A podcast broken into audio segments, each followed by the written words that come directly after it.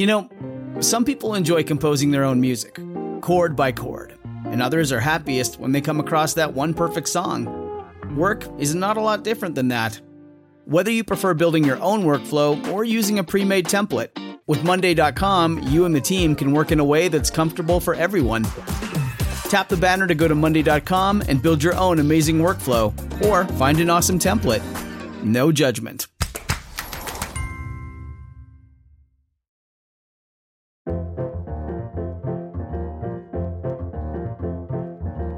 Welcome to the Low Countries Radio, a collaboration between Republic of Amsterdam Radio and the Low Countries website, celebrating Flemish and Dutch history and culture and its impact on the world today.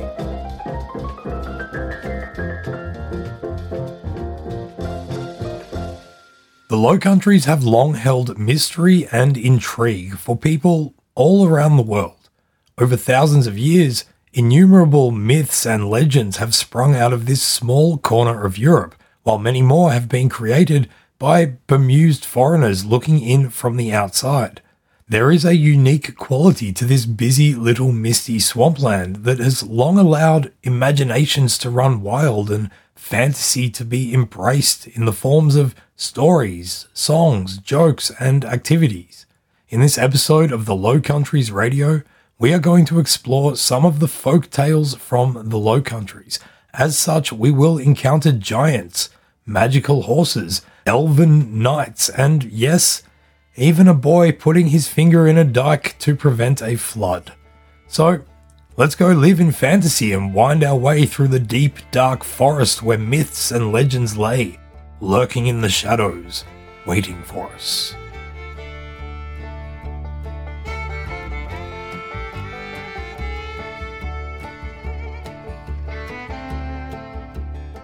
We humans are storytelling apes. It is through our use of narrative and the construction of stories that we have long passed on our knowledge, beliefs, ideas, and values to one another and to the next generations.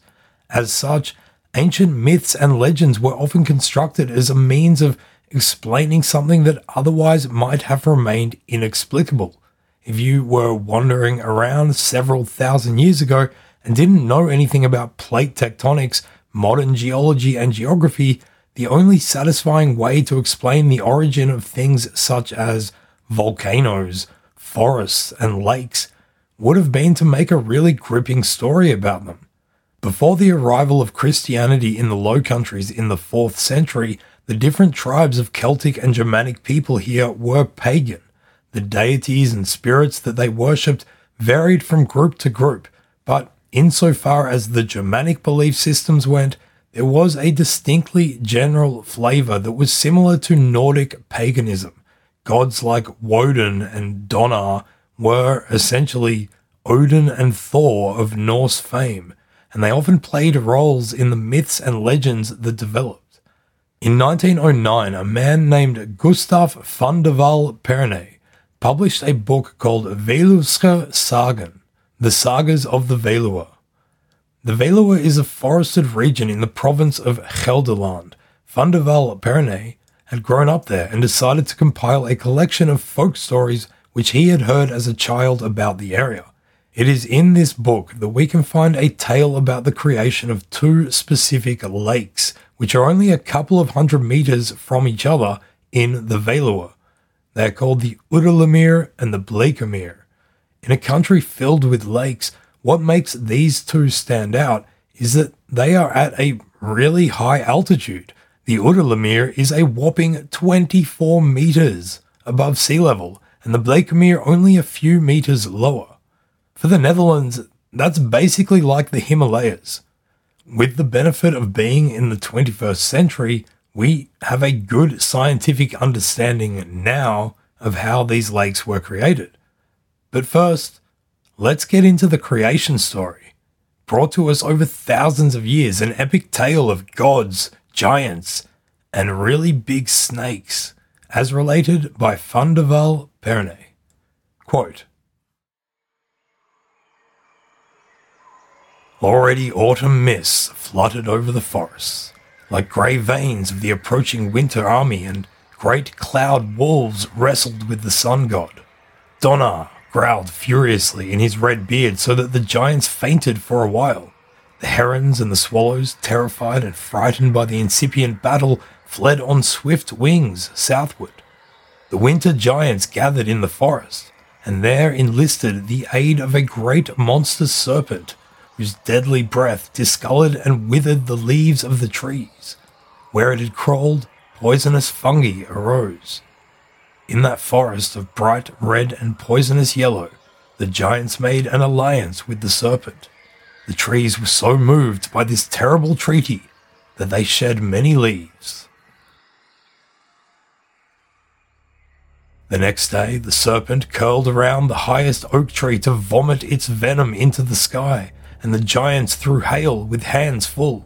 From all sides, Donar now gathered his great cloud masses to block the entrance. From far over the endless cloud fields, he himself came riding in his wildly rolling chariot, strung behind two black goats. His beard flapped in the wind like a red flag, and the goats whipped sparks from the pavement with their hooves. The whole sky was on fire, and the sound of hammer blows made the earth shake.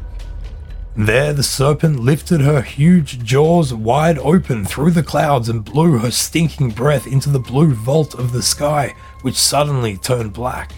Then Donar raised the never missing thunder sledgehammer and struck it down with lightning on the serpent's head with such force that the giant monster fell, shattered to the ground, and the sledgehammer plunged seven more miles into the trembling earth.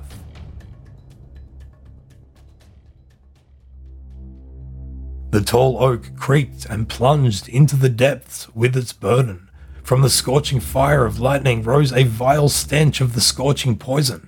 Its dirty brown clouds surrounded the golden head of the thunder god. He staggered in his chariot and dizzily fell backwards. With a terrible blow, he crashed from heaven to the ground near the spot where he had crushed the serpent. It was as if the universe was torn apart and the world was torn from its seams. His empty wagon, behind the runaway driverless goats, roared furiously along the cloud road, crashing at last on Donderberg. Donderberg being Thunder Mountain. Then there was silence, and the earth sank into the sea. Far over the fields of surging waters, the night descended and towering waves billowed their foam tops. The sea god blew his horn and came sailing across the wide waters in his great dark ship. He took the dead Donar with him. Now a fleet of icebergs from the white winter giants came driven from the north and made the godship flee from the waters. Many sad times passed, during which the immense winter giant reigned supreme.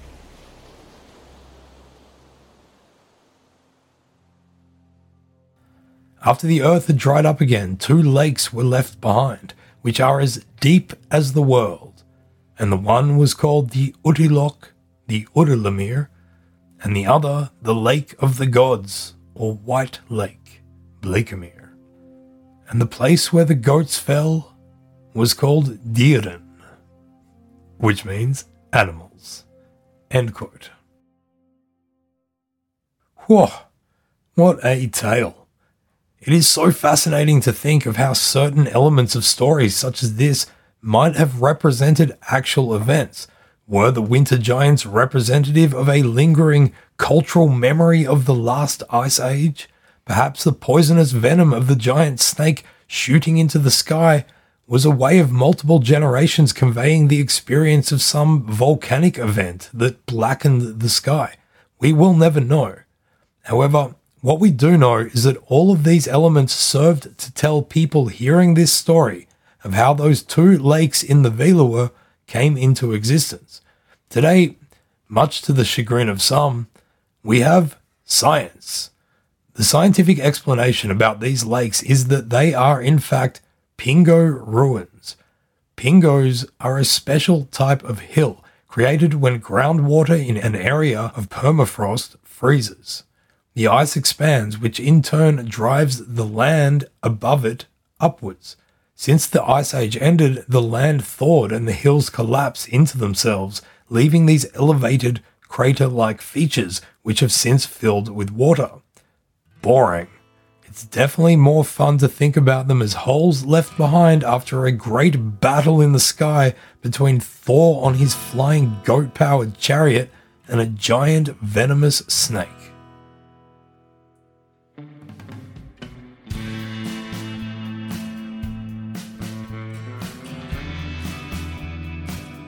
Legendary origin stories are not just limited to geographical features, but can also be found in the myths about the establishment of towns and cities. Amsterdam was supposedly founded by a Norwegian prince, a knight, and a seasick dog who founded a settlement when their ship ran aground after they had unsuccessfully attempted to Christianize the Frisians and were caught in a harrowing storm. If you ever get a chance to look at the Royal Palace in Amsterdam's Central Square, De Dam, on top of the highest wind vane is a small golden depiction of the two men and the dog on a boat.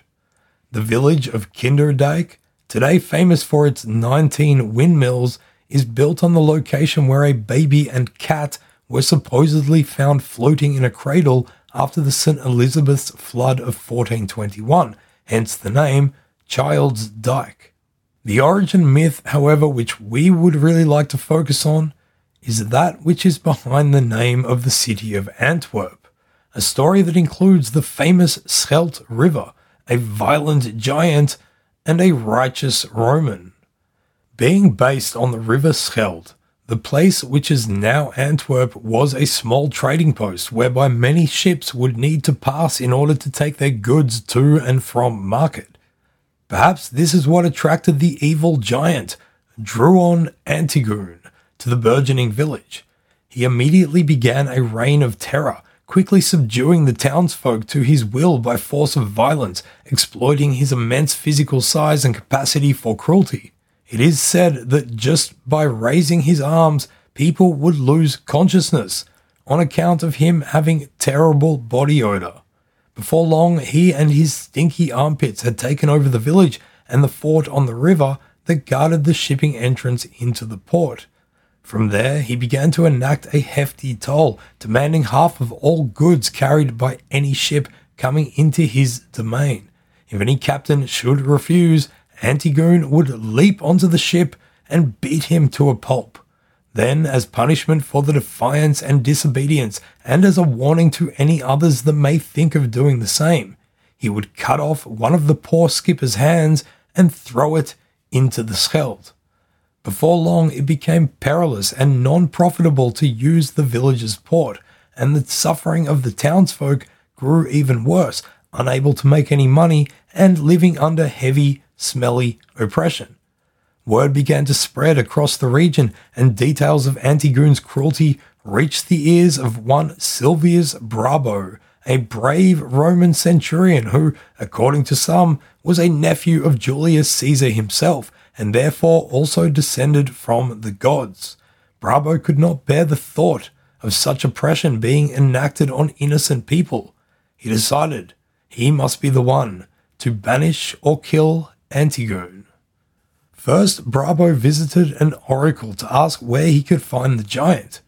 The oracle told him to let a swan be his guide.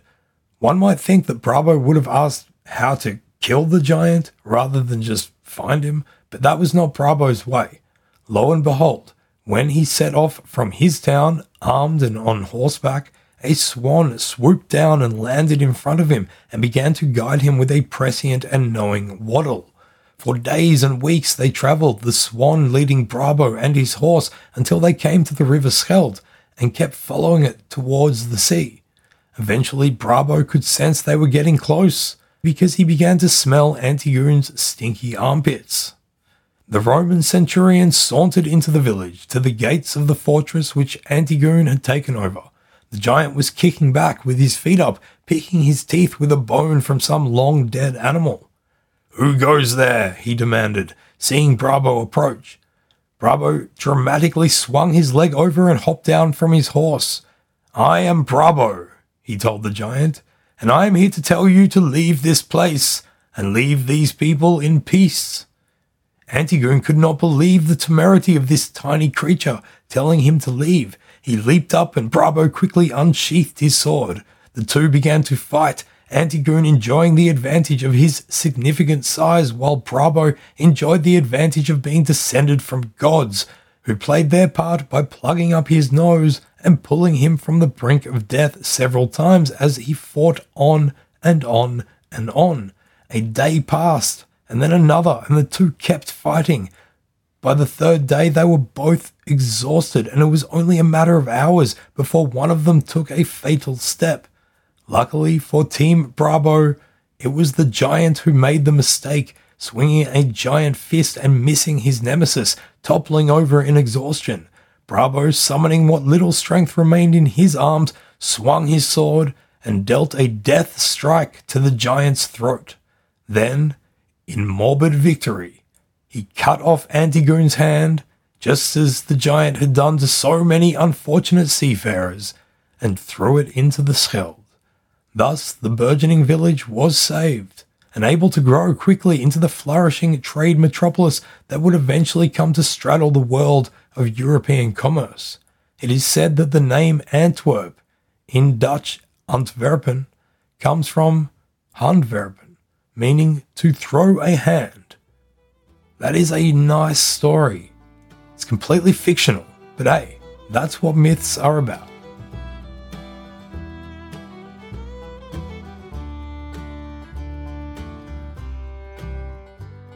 Whereas pagan beliefs long invested spiritual meaning into plants and animals and mythical beings, with the introduction of Christianity, a new overarching belief structure slowly began to incorporate many of these elements and repurpose them within that new framework.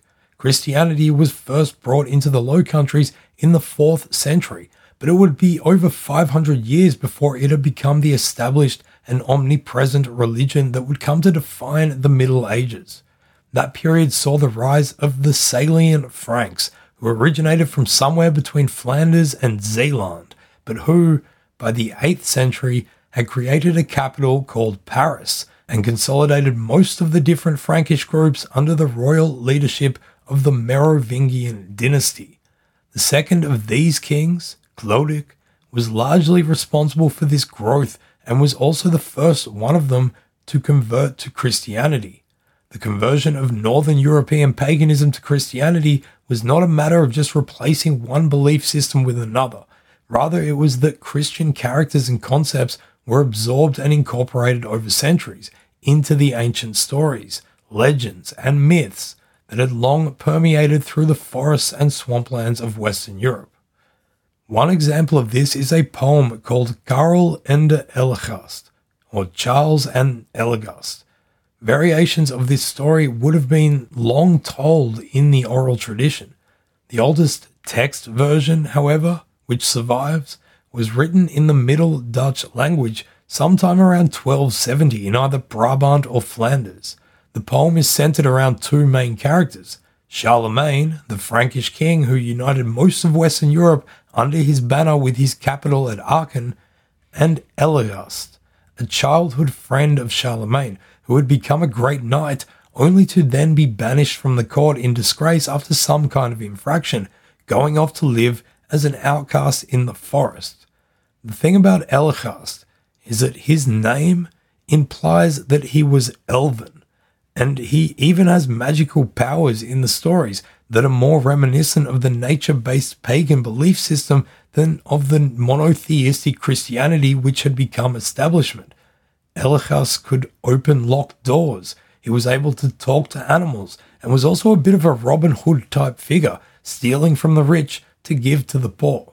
So, in this story, Charlemagne has a dream in which an angel appears before him acting as a messenger from the Christian God, commanding him to go out and perform robbery. This seems like a pretty out of character directive, all things considered, but Charlemagne, being a good Christian, decides to do what God says. He ventures out into the forest in disguise and runs into his old friend Elegast, who does not recognize him.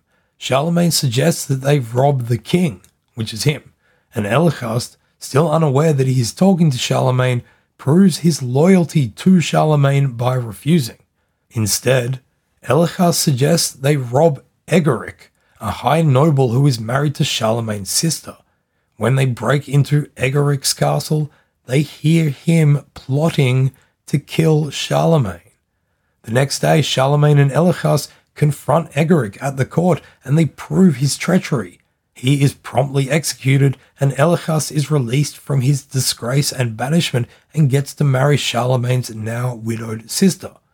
In this 13th century Low Countries poem, we can see how what was probably originally a pagan story with its elven hero living in a dark and sacred forest was spruced up with Christian elements to create a powerful moral. If Charlemagne had not been obedient to God and his commandment, he would never have come to realize how good a friend Elegast truly was, and more importantly, would probably have fallen victim to Egeric's plot to kill him.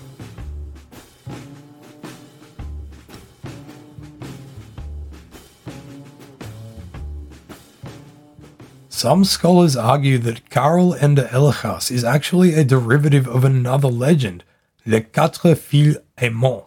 In English, the Four Sons of Aemon, or in Dutch, Vier Heemskinderen. This story too has many different versions, but the one we are concerned with is intimately connected with the town of Dendermonde in Flanders. The story is centered around the four sons of Duke Aemon of Dordogne, a fictional town in the Ardennes. He is also, coincidentally, married to Charlemagne's sister. After kicking butt in a knightly tournament in Paris, the eldest of Duke Aemon's sons is rewarded by Charlemagne with a magical horse named Bayard. After this, that same son gets into an argument over a game of chess with Charlemagne's son, and in a move which I'm pretty sure is forbidden by the rules of chess, kills him. The four brothers together then flee on the back of Bayard, which, being magical, is able to carry all of them together to safety. A bunch more stuff happens, but basically at the end of the story, the four sons of Aemon are able to reach peace with Charlemagne, but in exchange they must surrender the horse back to him. Charlemagne then has a bunch of millstones tied around the horse's neck and throws it in a river. The end. So, what does this have to do with Dendermonde? Well, in the Flemish version of the story, Aemon is the lord of Dendermonde, one of the smaller towns on the Scheldt River. In this version, Lord Aemon gifts his sons horses, but after the eldest son, Reinout, proves himself to be too strong and powerful for any regular horse, he takes him to Bayard, a horse that is so terrifying that it has been locked in a fortress unable to be broken in by any other person. After an epic tussle between man and horse, Bayard accepts Reinout as his rider. The Flemish version continues on in much the same way as the other story, with Reinout decapitating Charlemagne's son after a game of chess, but in this retelling, after they flee from France with the help of a wizard, the horse jumps over the Maas River at Dinant with the four brothers on its back in a single bound. That's a pretty magical horse. In this retelling, Bayard meets a similar end. However, he is thrown into the Dendermonding, the place where the Dender River flows into the Scheldt. The story of what is now known as the Ross Bayard is still celebrated in Dendermonde to this day. Every 10 years, a triumphal procession is held in the town in which a giant horse with four brothers dressed up in costume as the four sons of Amon are paraded throughout the town. The horse is huge, more than five meters long and almost five meters tall. It's made of oak and weighs over 800 kilograms without anybody sitting on its back.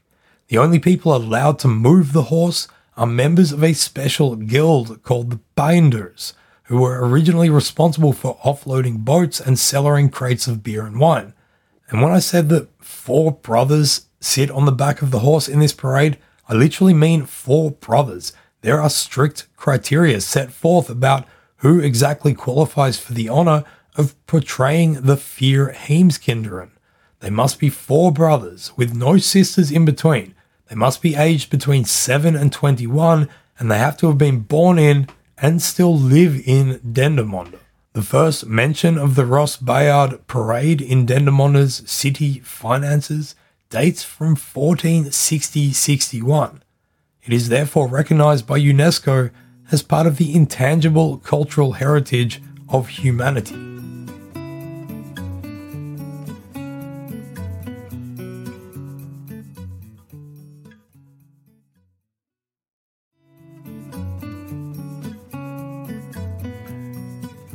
As with the horse in the Four Sons of Aemon story, animals are central elements of other localized myths and legends. For instance, it is said that there must always be more than 52 swans in Bruges.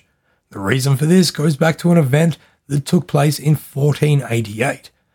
As an aside, if you are a listener of our regular podcast, The History of the Netherlands, then it is worth giving a heads up here. By pure coincidence, the story we are about to tell relates a particular event that we are going to go right into in episode 41, which will be released shortly after this. So, spoiler alert.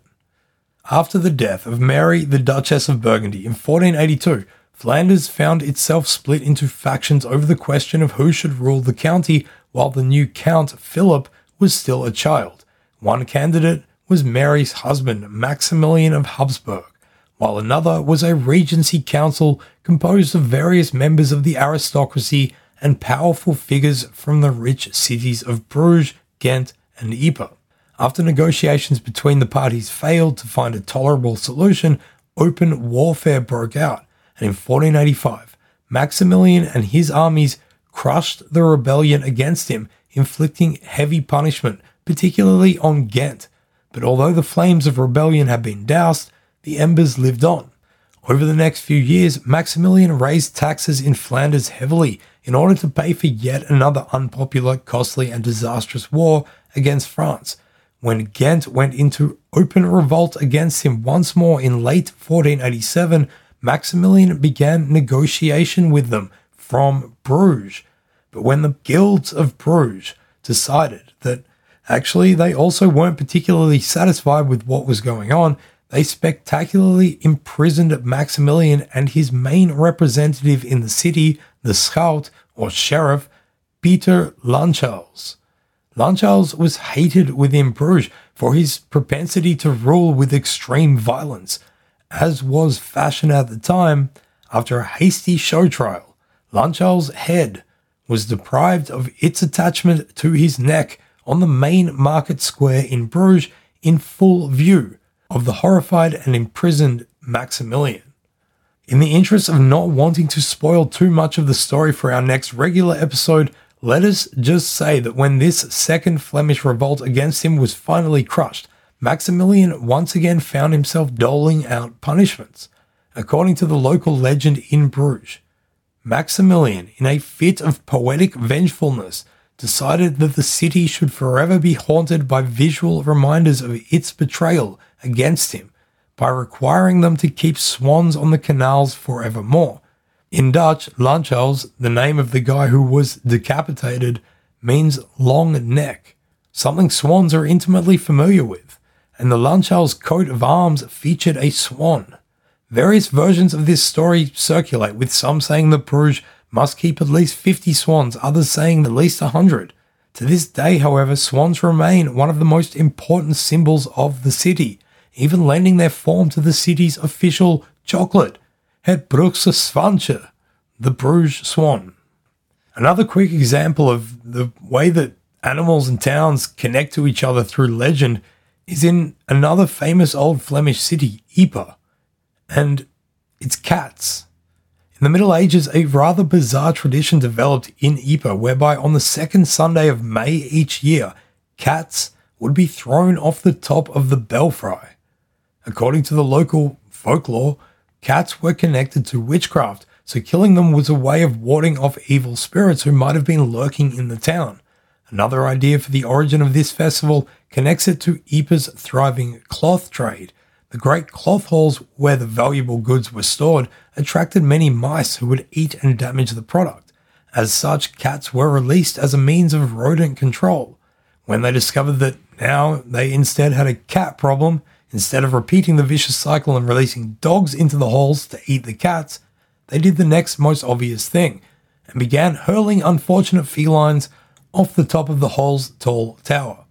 Whatever the case may be, as to the truth behind the legend, the last live cat to be thrown on record was in 1817. When the tradition was brought back in the 1930s, they decided to substitute real cats with toy ones and follow it up with a good old fashioned mock witch burning. Ypres, what a town. Not good for cats.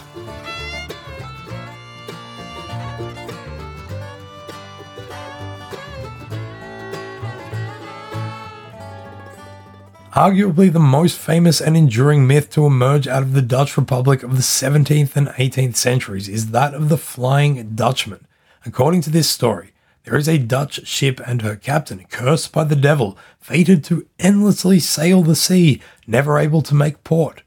Wagner created an opera around it, and versions of the story have been retold countless times in music, literature, poetry, visual artworks, theatre, and on screen. The story, as detailed by Wagner, centers on a sea captain, the Flying Dutchman, who is struggling and failing to bring his ship around the torridly stormy Cape of Good Hope. He swears to persevere if it takes him until the day of judgment.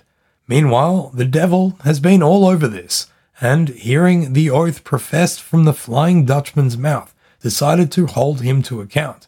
He curses the mariner, dooming him to be forever stuck at sea, unable to come into port, the exception being that every seven years he would be able to make landfall and search for a woman who will be his one true love and whose love will release him from the curse.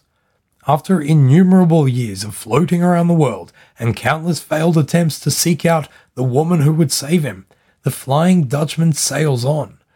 As the Flying Dutchman heads into a port on a one in seven year attempt to find his true love, he comes across a Norwegian ship captained by a man called Daland.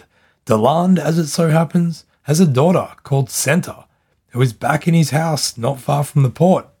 Senta, coincidentally, is obsessed with the story of the Flying Dutchman and convinced that she is destined to be the woman who will bring him salvation from his otherwise endless condemnation. This is much to the chagrin of another man who is desperately courting her, called Eric. Eric is an unsavory character, jealous and mean. When her father encounters the Flying Dutchman's ship, Daland tells the doomed captain about Senta, and so he goes off to meet her. Upon meeting, they quickly declare their love for each other, and she promises to be the woman who will save him. They set off for the ship, but while still ashore, Eric comes to Senta and begs that she reconsider and declare her love for him instead of this random, cursed, and eternally old Dutchman. She refuses, and so Eric gets angry and he starts throwing around accusations. But while this conversation is taking place, the Flying Dutchman is actually eavesdropping, and at some point, he gets the idea that Senta is going to stay on shore with Eric.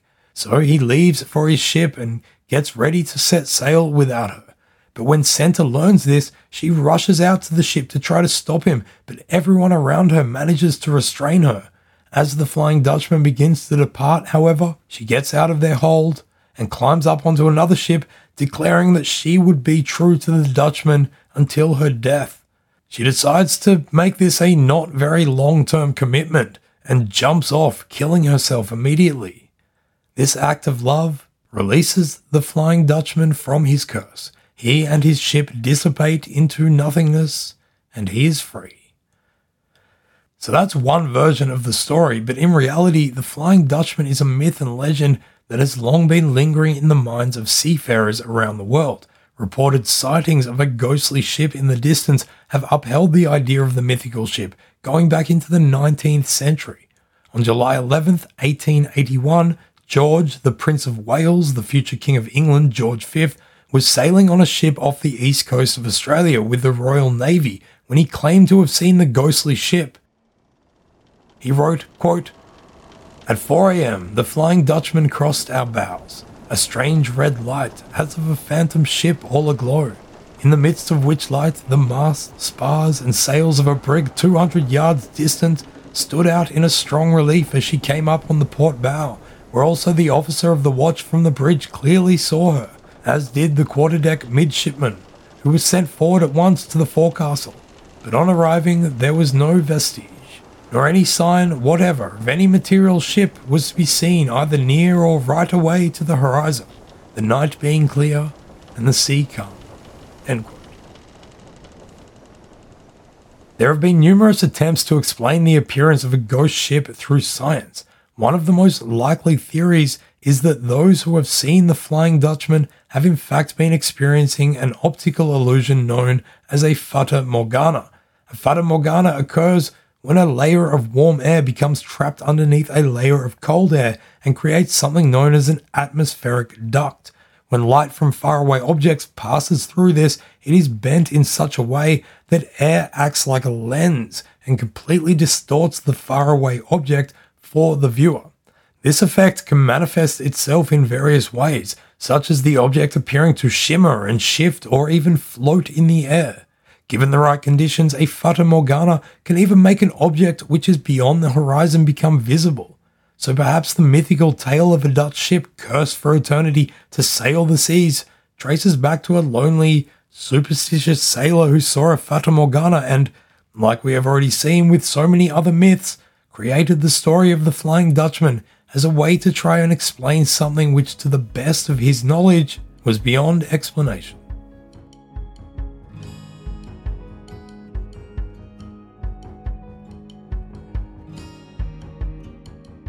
Often, events based in reality, such as the creation of the lakes in the Veluwe, turn into myth and legend.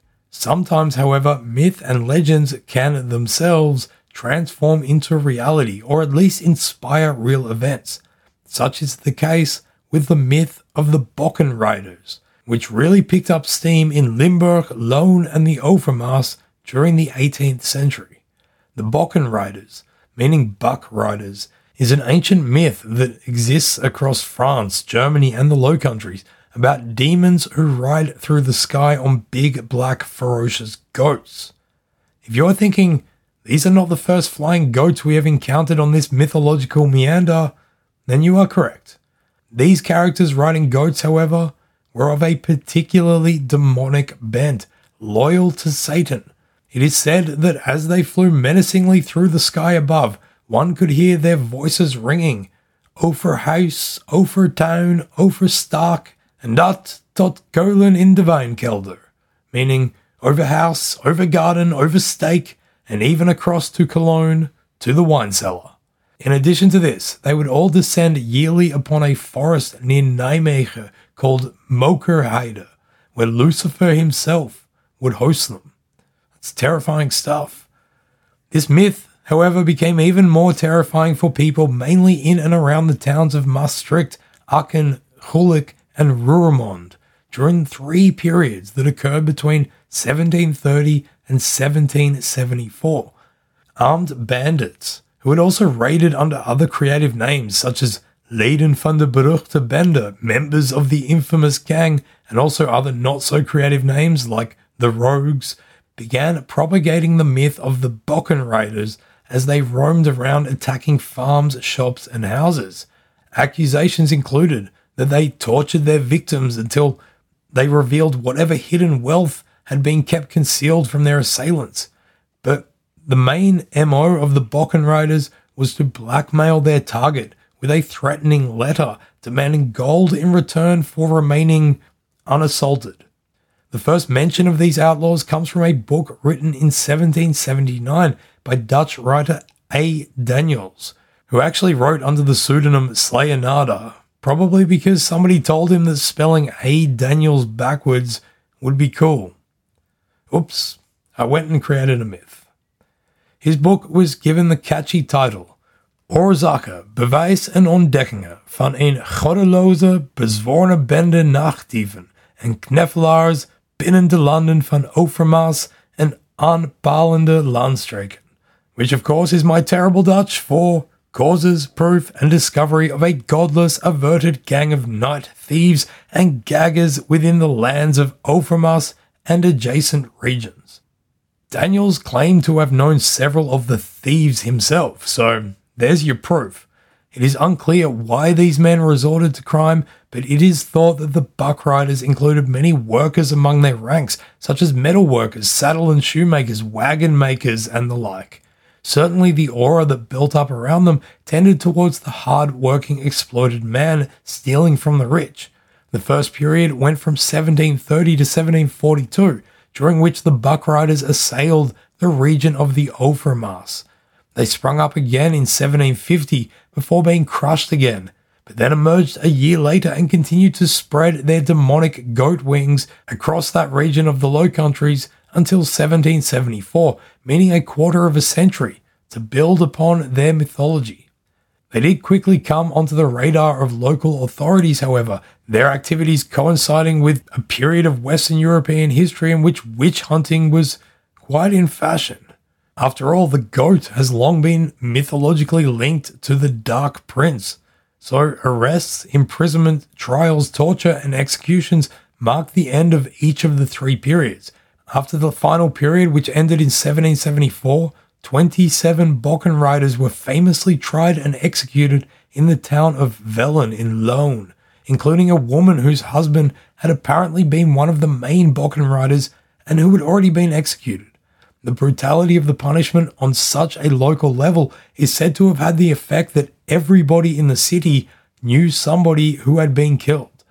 This is said to have galvanized the town in a spirit that would continue into the 1780s and the 90s when the Enlightenment principles of the French Revolution would echo into the Low Countries in the form of a civil war that erupted. If this was, in fact, the case, then it can be argued that in this whole Bokken Rider affair, we can witness a legend inspired by a legend inspiring a legend.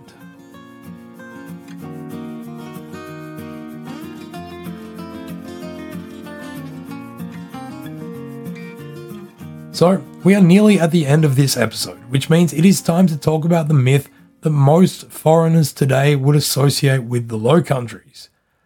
The myth of the boy who plugged his finger in a dike to stop a flood. Although this image aptly symbolizes the struggle against rising waters in the Low Countries, it is, I am afraid, not actually from here at all. That's right, the Dutch folkloric tale that most people outside of the Low Countries would know about is not that widely known within the Low Countries themselves. It's not even a folk tale, instead, hailing from the mind of American author Mary Mapes Dodge. Mapes Dodge became inspired to write about the Netherlands in the 1860s after reading the two seminal works of a man called John Lothrop Motley. They were The Rise of the Dutch Republic and History of the United Netherlands, which are both worth the read if you are looking for some exceptionally dramatic prose, even if a bit simplistic in the fashion so common to 19th century history writing. Anyway, without ever having actually been to the Netherlands, Mary Mapes Dodge wrote a book called Hans Brinker or the Silver Skates, which was first published in 1865. The story of the boy who saved the country by plugging a dike with his finger is not even what Hans Brinker is about. It's only a small side story within the book. The dike plugging lad remains unnamed referred to only as the hero of Haarlem. Although this story doesn't have origins in the Netherlands, there are today a fair few establishments in the country, such as hotels and hostels, that call themselves Hans Brinker. There are also three statues around the country, more a means of marketing to visitors from North America to whom the story is more familiar than anything to do with a local recognition or affiliation to it. It is, you could say, a mythical myth.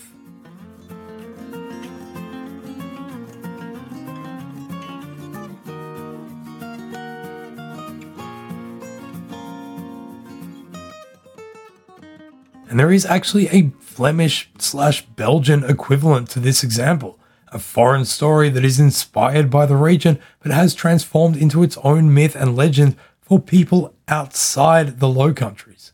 The story of Nello and Patrasche comes from a book called A Dog of Flanders, which was written and published in 1872 by an English woman called Mary Louise de la Ramée, aka Ouida.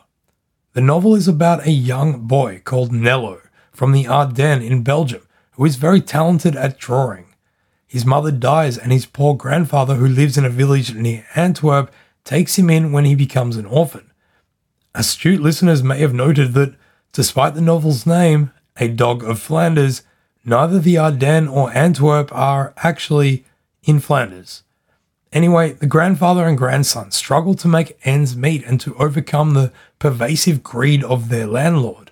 One day, Nello comes across a dog in the street, one which had been so badly abused and beaten that he was scarcely still alive.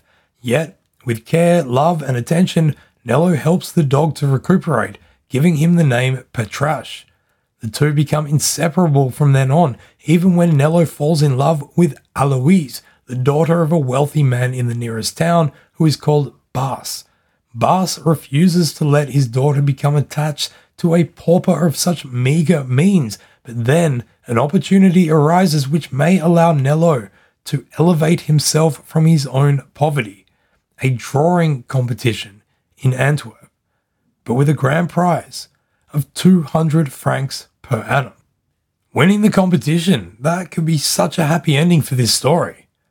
But instead, Nello loses the competition before things then go from bad to worse. He is wrongly blamed for a fire on Bas's property, told explicitly never to see Alois again. His grandfather dies, and just as winter is bearing down upon everything, Nello and Patrasche become homeless.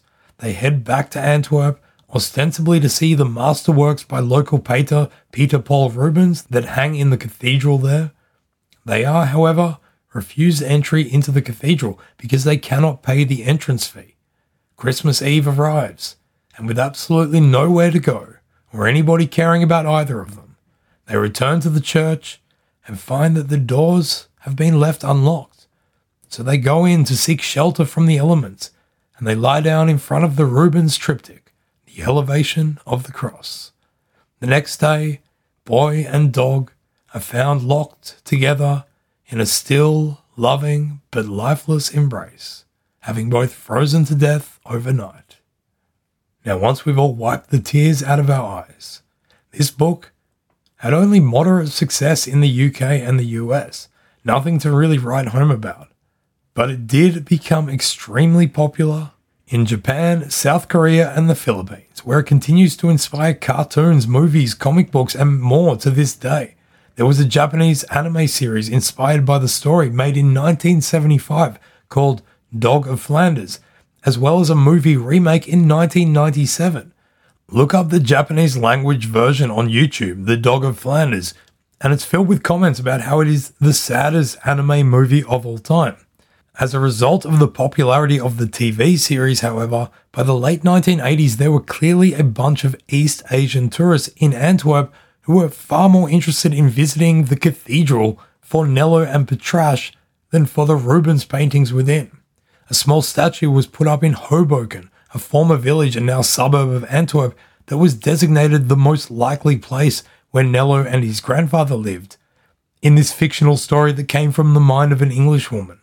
For a time, there was also a fake gravestone written in English and Japanese placed outside the Antwerp Cathedral. This was removed in 2016 and replaced by a large monument, a carved marble statue of Nello and Patrasche huddled together, lying under a blanket, which itself is formed from the cobblestoned street. That's right, meters away from the cultural highlight of Antwerp, the ancient cathedral with the masterpiece paintings inside, you can find people who are more interested in seeing the statue of a fictional boy and dog, which, and this is no joke, was paid for by Toyota.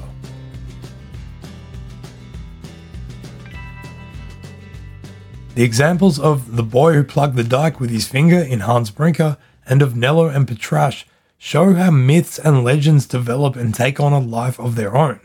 We have told a bunch of stories in this episode which range from vastly different time periods, and we cannot really know the context by which the stories were originally designed to be understood. That being said, the beautiful thing about stories is that they do not care about borders or about which group of people tells them, listens to them, or takes meaning from them.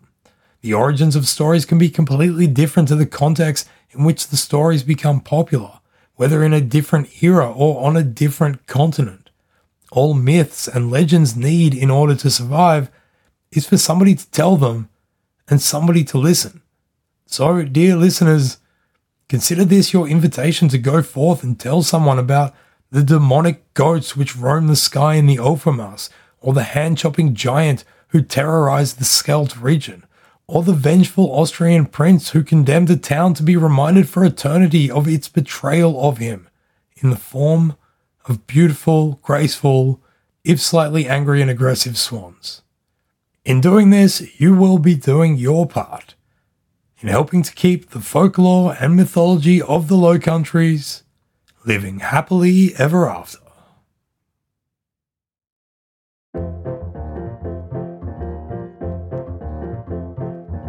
Do you want to know more about Flemish and Dutch history and culture? Visit www.the-low-countries.com. This podcast is made by Republic of Amsterdam Radio.